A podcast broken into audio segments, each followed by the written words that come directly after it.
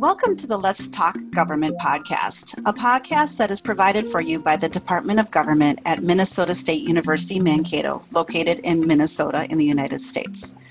I am your host, Doctor Pat Nelson, the chairperson of the Government Department. I want to thank you for joining us as we explore different topics about government. Some may be surprising to you and some may not, so please enjoy. Welcome to episode nine of the Let's Talk Government podcast. Today, we are going to discuss the international impact of the election from twenty twenty.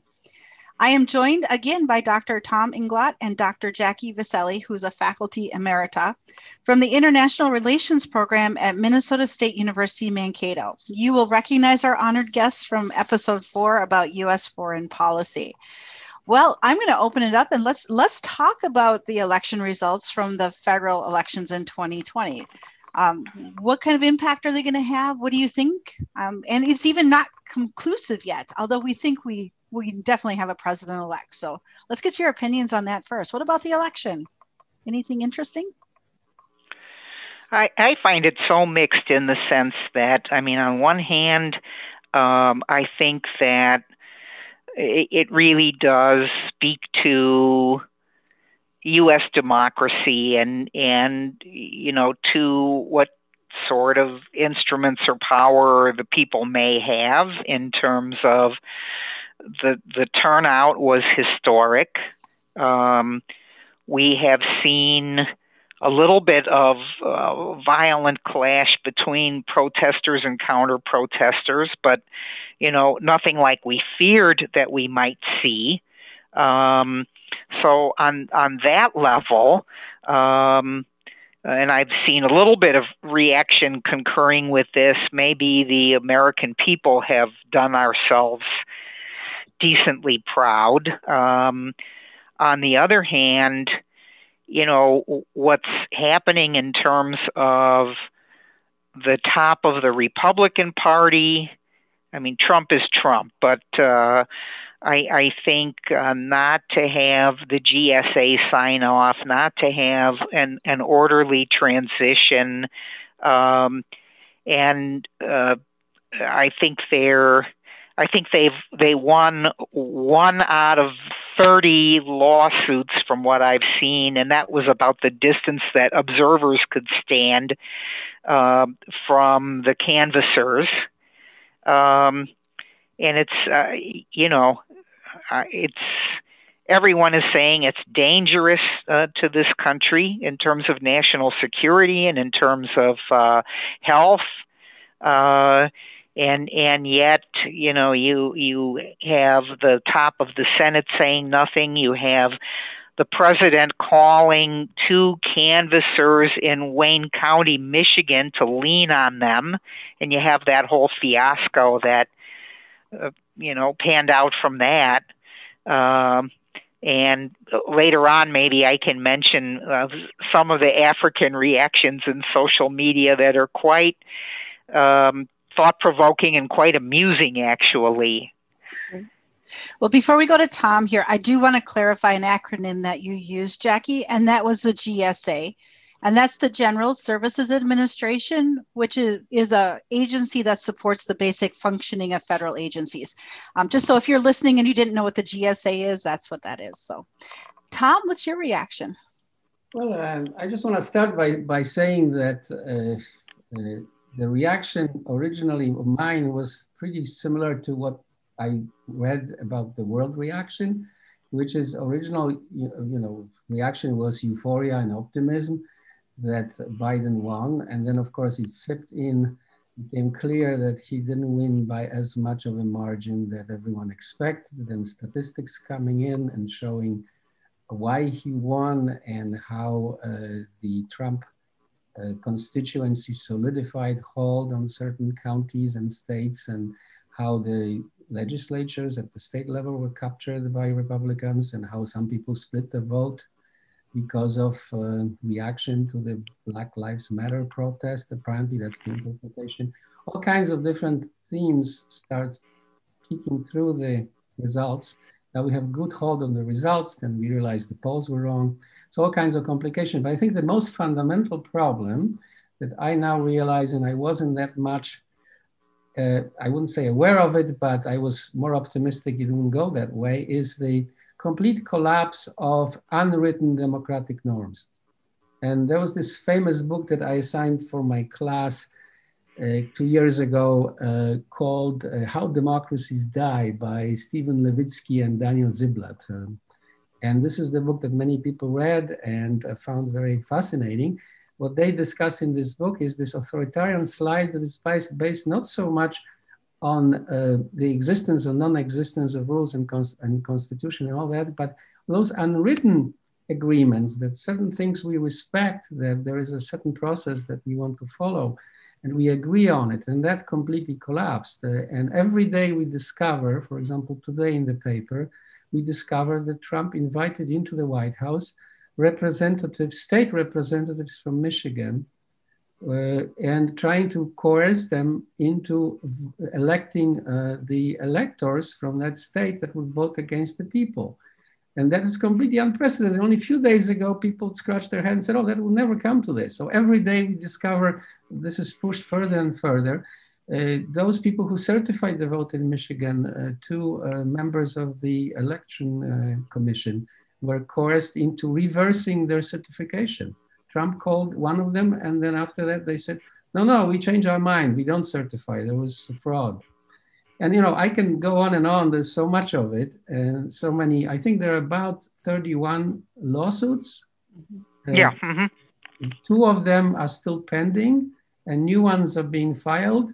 So there's the legal uh, situation, there is also mobilization. I'm, I, what I think disturbs me the most, and I heard it just last night from uh, uh, Mister Suskind, who was supposed to come as a Kessel speaker, Ron Suskind.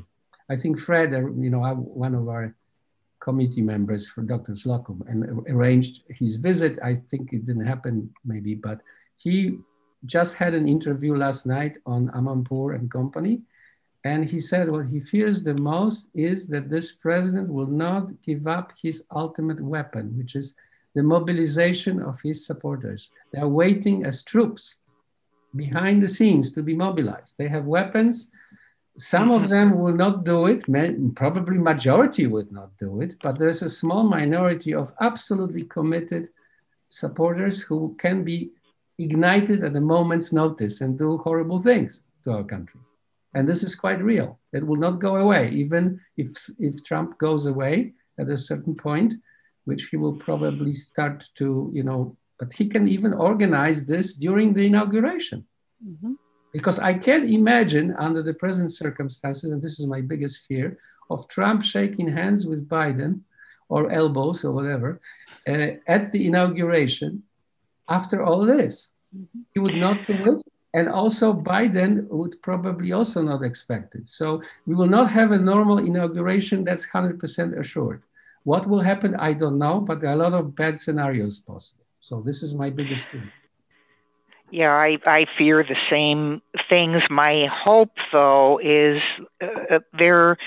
Uh, what we see is the number of people that uh, voted for Trump uh, who are not necessarily. We know that, that we've got that core of really committed people that uh, some of whom might do anything that we're worried about. But, you know, we've also got a lot of people that, well, you know, I like them for the economy. My four oh one K's been doing really well and uh, and and so on. I'm, I'm hoping um, that more of the public uh, that still does retain some commitment to democratic norms, will just be disgusted uh, by what's going on. Jackie, you and, know, history, uh, you know, you know probably history, Jackie. Um, uh, that that quote from history. Oh, he built highways. Yeah, I know. Jobs. And another That's one right. made the trains run on time. I know. Yeah. Well, that was another one. That was in Italy, but yeah, I guess, uh, you know, he built highways and he gave us jobs, and the middle right. class. I know, him, and we can get rid of him because he's a clown and he will not last very long. So we know this happened before. It's not first time. Yeah. So, so what yeah, I yeah, right. You know, I know.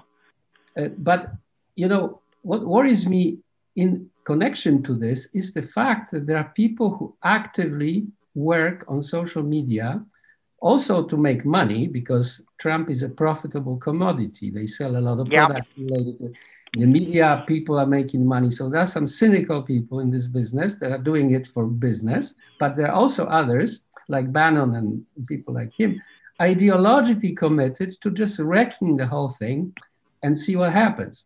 So, and they are agitating, organizing, mobilizing people in every state, on every level, to do violence if necessary and to oppose the system, to, dra to, to drain the swamp or whatever. You have these people working actively. So Trump is not alone. There's a whole movement there. Mm-hmm.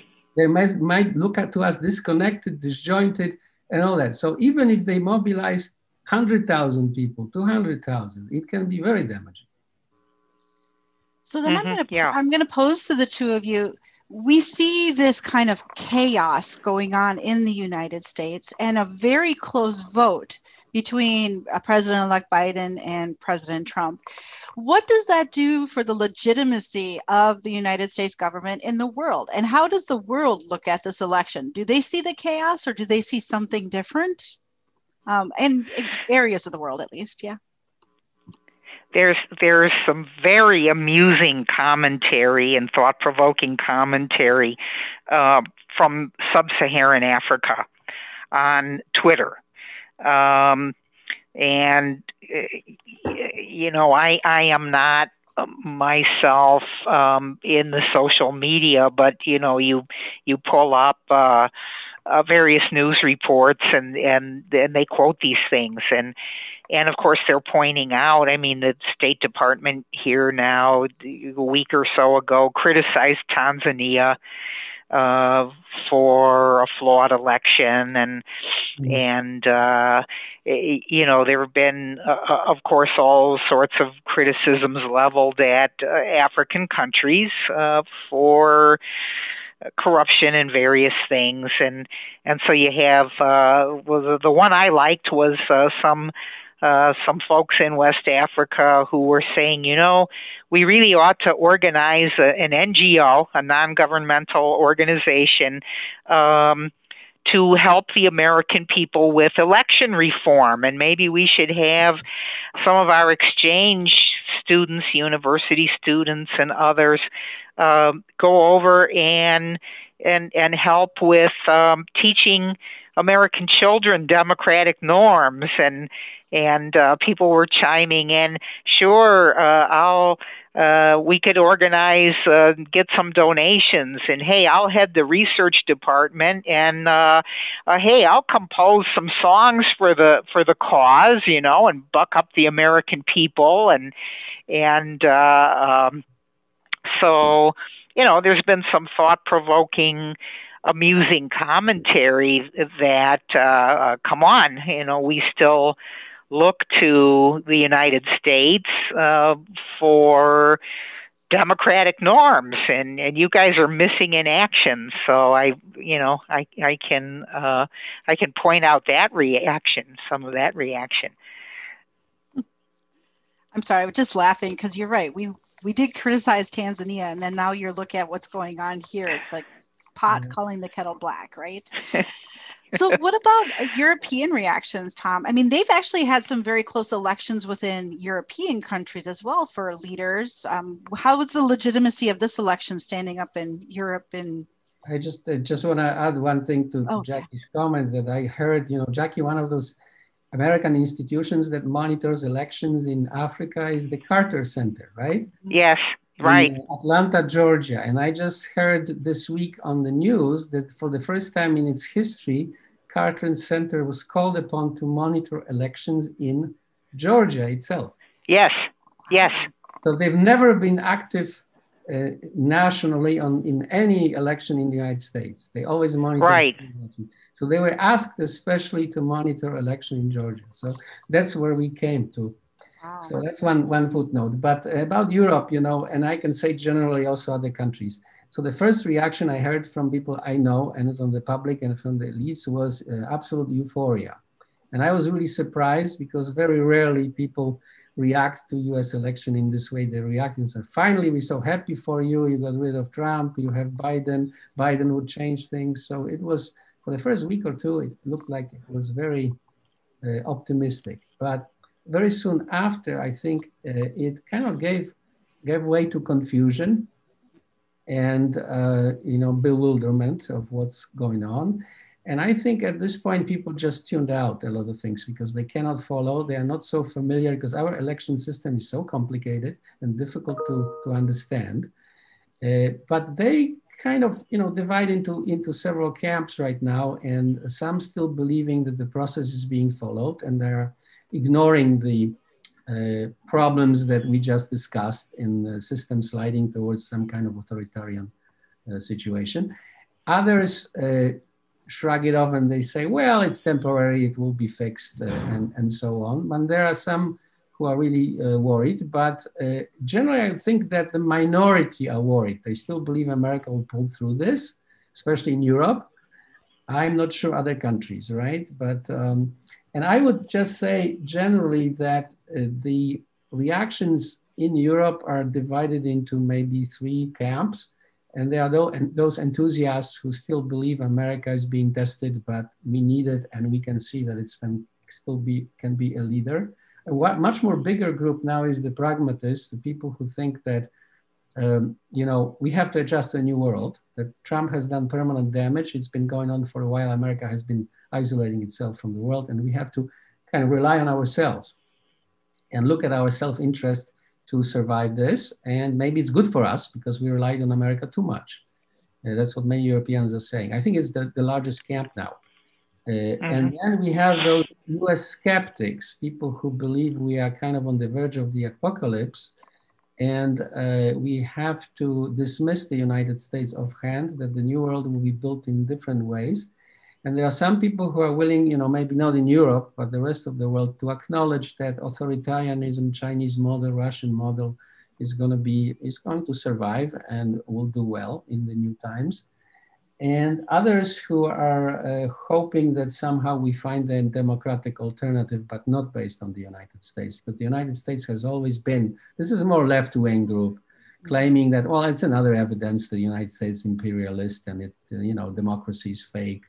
Uh, we need to find a different system, go for socialism or some other solutions, whatever that might be. So this group is still very vocal and kind of says it's it's no different than before. It's just a continuum. So these are all the skeptics and people who view the United States with a much more critical eye. So these are the three perspectives I see in the, from the European especially position. We can so talk I'm... about individual countries later, because that's kind of interesting how individual countries are trying to react to this. But.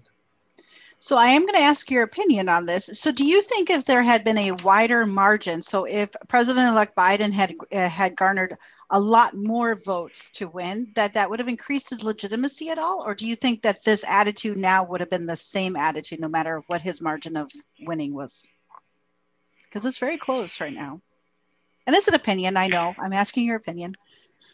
Well, it, you know, it's it's it's close, but then again, it, you know, the margin is uh, a five, five and a half to six million mm-hmm. in the popular vote. Um, so, uh, you know, I think that's a function of many, many more people, I think, turned out on both sides of the aisle. Mm-hmm. Um, and uh, I, I would have liked to see a wider margin myself for various reasons, but I, I'm beginning to think that that may not have made that much of a difference, because that proportion of people who think the elections were fraudulent and so on, um, they, they might in fact be worse if it had been a really wide margin, because, of course, one of the things that's being argued is, look, you know, you not only have officials of, of both parties saying that, that this was a very secure, very fair election, um, but look how close it is. If the Democrats were really pulling that much fraud, don't you think they would have taken the Senate and, you know, kept a really strong lead in the House and so on? Hey, if you're going to steal it, you know, steal it the right way. Um, and I'm, I'm hoping, for one thing, that the, the fact that it is known that it's very close, it maybe will take a little bit of the steam out of that, although, again, you know, I, I keep banking on logic, which may be a mistake. No, I'm, you know, I'm not banking on logic that much, but I think this is more of a domestic issue. Mm-hmm. That uh, Pat, you asked a very important question, but it's important for us domestically. Mm-hmm. I don't think it matters that much internationally, as long as they have confidence in what Biden can and cannot do. And I think that's what the discussion is going. Okay. Will be, will Biden be able to reverse the things that Trump has done, and how much support he will have in the country for that? And there are people who still believe he has certain, uh, you know, he, he has legitimacy, definitely, and he will have powers in his own hands, especially in foreign policy, definitely. President has a lot of powers, so I don't think it really matters for foreign countries if he won, even if he didn't win the popular vote, but had been elected, uh, you know, legitimately during our, in our electoral college, it would, you know, in the eyes of the world, he'd still be president. Okay. But the question is how, if he's willing to reverse certain things that matter for Europe, how much of what Trump did he will still support and not support. And every country, basically, you know, this is the rule uh, that Trump introduced. And looking from the perspective of individual countries, it may not have been that bad for them, because they could make separate deals with him, okay? And they viewed it as beneficial. Before, America was following a certain policy, which was good for certain countries, not good for others.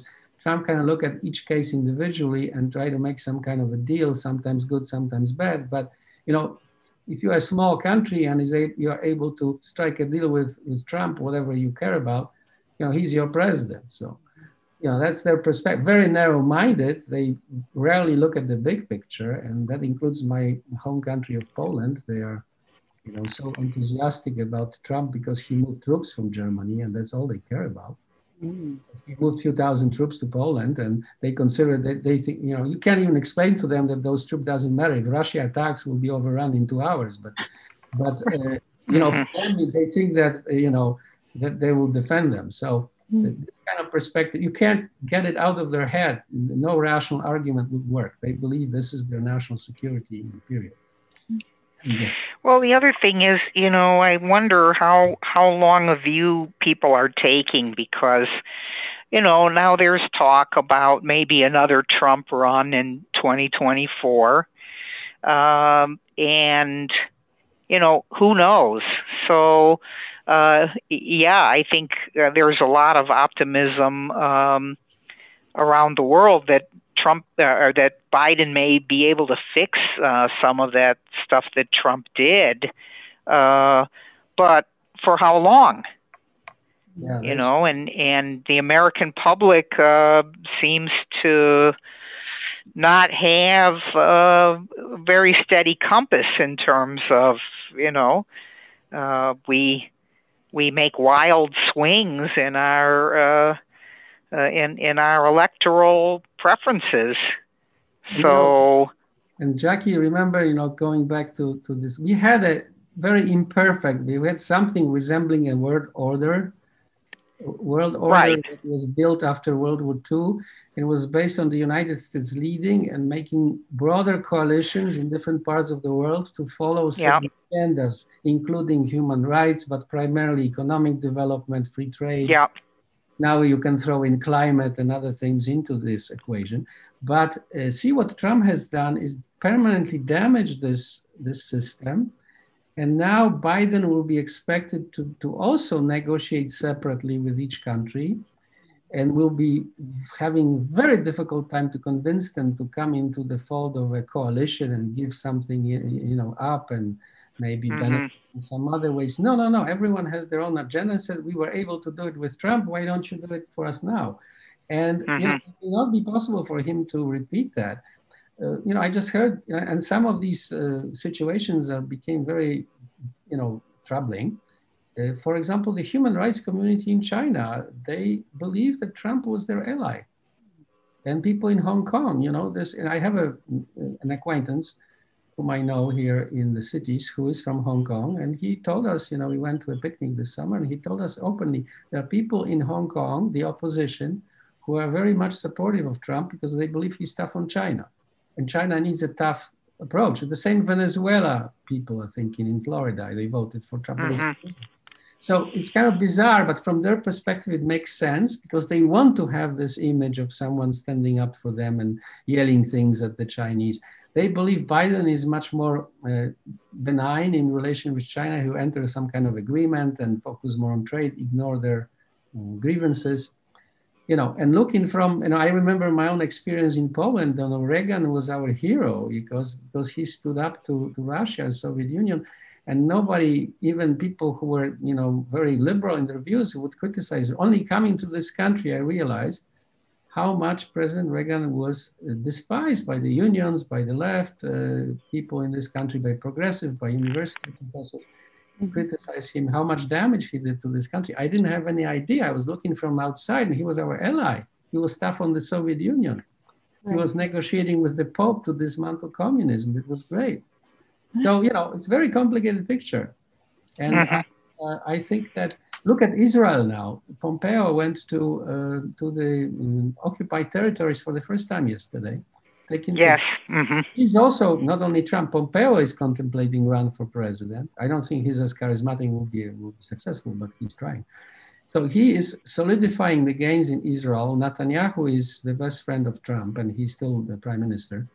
Uh, uh, Palestinians are completely ignored mm-hmm. over there, uh, you know, so uh, he went to the Golan Heights as well. So, you know, and, and they've been pushing Arab countries, including Saudi Arabia, to sign up to this so-called peace deal that they are, you know, engineering there. So situation is extremely complex. And I don't know if Biden, and I, I watched him speak, you know, he does not, you know, symbolism in politics, how you look on T V, very important. He does not project confidence and strength at all when he speaks. He's tired, he's much more contemplative, even much more kind of wishy-washy than sometimes Obama was, because Obama was much more of a philosopher rather than president. Mm-hmm. And, you know, but people expect the president to step in and, and, and say, do this, do that, let's do this, and, and have an agenda and forward-looking, strong image. And people will see kind of weak, Uh, older person who is hesitating, you know, is very gentle in his speech, fine, but that's not what they expect in a president in times of an emergency. I'm sorry. Yeah, although, uh, you know, with the experience that he has, with the connections that he has and so on, um, I think people may, may find him in terms of actual policy more decisive than they think. You know, I'm I'm not disputing what you're saying about the image. Um, that's you and I, people who read, people who follow, people who are educated. We know, I read the, the, the slide of his team, people nominated for po- possible cabinet positions. It's an A team. I mean, excellent people. But so mm-hmm. what? Well, you know, you had excellent people, many governments that collapsed in Europe, other places, because people mm-hmm. people see the president only. And that's how they, they don't know what's going on behind the scenes. They don't know the policy details. They, you know, and I read also something uh, interesting yesterday about American elections. Turns out to be that actually, despite all the grim statistics about certain groups of people who suffered in the economy, the bulk majority of the middle class and businesses, that includes even some of my students who are running businesses, returning adults, feel they got good money from Trump. He, you know, he signed the check, Jackie, that people... Yeah, was, right, yeah. He, he was Congress that did it and the Democrats, but people don't know it. They think it's the mm-hmm. Trump that gave them the money, gave them the loans. So this is something that he says he promised and he delivered. So this is what you see as the image. Doesn't matter what the details are and the truth. This is what people see and how they interpret reality. So right. this, this, you know, this this comes from somewhere, this sentiment. And, you know, the same in, in Europe. I mean, for them, president has to come in, take a good picture, shake hands and say, I'm going to deliver this for your country. And whether it's true or not doesn't matter. It's symbolic. It's important for people to hear. So then, as we're kind of bringing our podcast to the close, I want to kind of pose one last question is, how is the lack of transition that we're having, and we don't expect to really have much transition before the inauguration, how is that going to inf- uh, impact President Biden's um, administration in the world? Because he he really can't reach out. He doesn't have intelligence briefings. He doesn't get to really work with the State Department. How's that going to impact the transition here, do you think? I think very, very badly. Um, now, of course, there's no way to, to know this, but in in hindsight, I think it will be very interesting. I suspect that there is a lot of uh, surreptitious communication going on under the woodwork. Maybe, you know, maybe I'm just wanting to be hopeful, but, you know, I think well, we know certainly that former officials um, who are not under constraints, you know, are, are talking very actively. Um, you know, there has been some movement among Republicans in, in Congress to say enough is enough. We, we need this transition. Um, I'm at, I'm at least equally worried about what will happen in terms of these runoffs in the Senate, and, you know, will McConnell and the leadership of the Senate, if they if they retain good control, uh, continue to be obstructionist? I mean, uh, some some are speculating that uh, Biden and and McConnell Uh, have a personal friendship and have worked together for a long time, and maybe we really will see some real negotiation and real work across the aisle. But I I can see Biden suffering a, a lame presidency for four years. And yes, being able to do some things in the policy, foreign policy arena, but um, but maybe not not nearly as much as we would like. And, and I hope it doesn't go down that way, but I certainly can see that being a real prospect. Yep. Well, starting on the optimistic side for a change, I think that the good thing is that he has already prepared some documents that he's going to sign probably on the first day, which includes the rejoining of the Paris Accord on climate. So if he sends good signals to the world on the first day of his after his inauguration, that's going to give buy him some time. But in terms of longer term, I agree with Jackie on many fronts, even though Jackie focused more of the, on the domestic situation. But internationally, I think uh, the U S interest will be damaged, uh, not only because of the transition, but because of all the work he has to do to prepare the government for his administration, and also make sure that people in all these departments, including State Department, Treasury, Trade, are his loyalists, because Trump created a situation in which many people that he's going to leave behind will be there in different positions, are his uh, supporters and loyalists, and they will not work with this administration. So they have to do a clean sweep of all these agencies, and also make sure that they have people who are loyal to the Democrats and the administration, which will be a very hard job. And before this whole job is done, the world will not stand still. We have a pandemic, we have all kinds of problems, and the U- U.S. leadership will be missed for a year before things are under control. So, you know, long-term looks very bad, and now this time is wasted. The intelligence community is demoralized.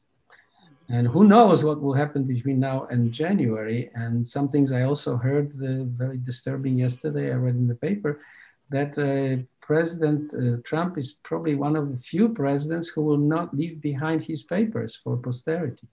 He's destroying all the documents, uh, and people are scrambling to save some uh, information. So we may have a situation like, um, you know, um, uh, last days of a dictatorship, that there will be a furnace in the White House burning, and they'll be burning all the right.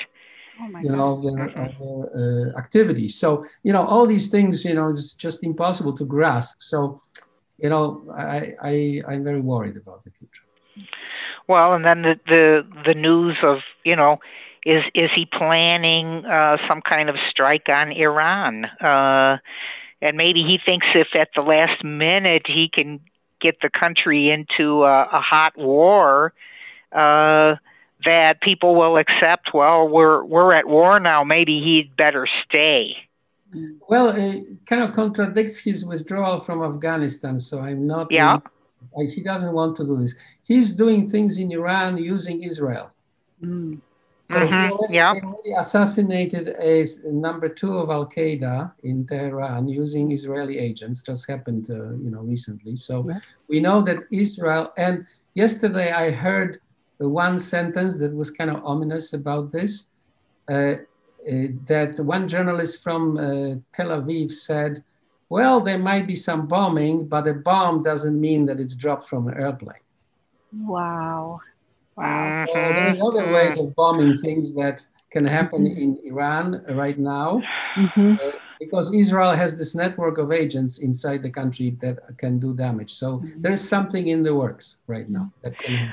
Right. And, and even from a, a human rights standpoint, you know, Uh, again, the media is not showing us much, but I am beginning to wonder uh, if civil society in Iran is going through a lot of what the people of Iraq went through in terms of sanctions.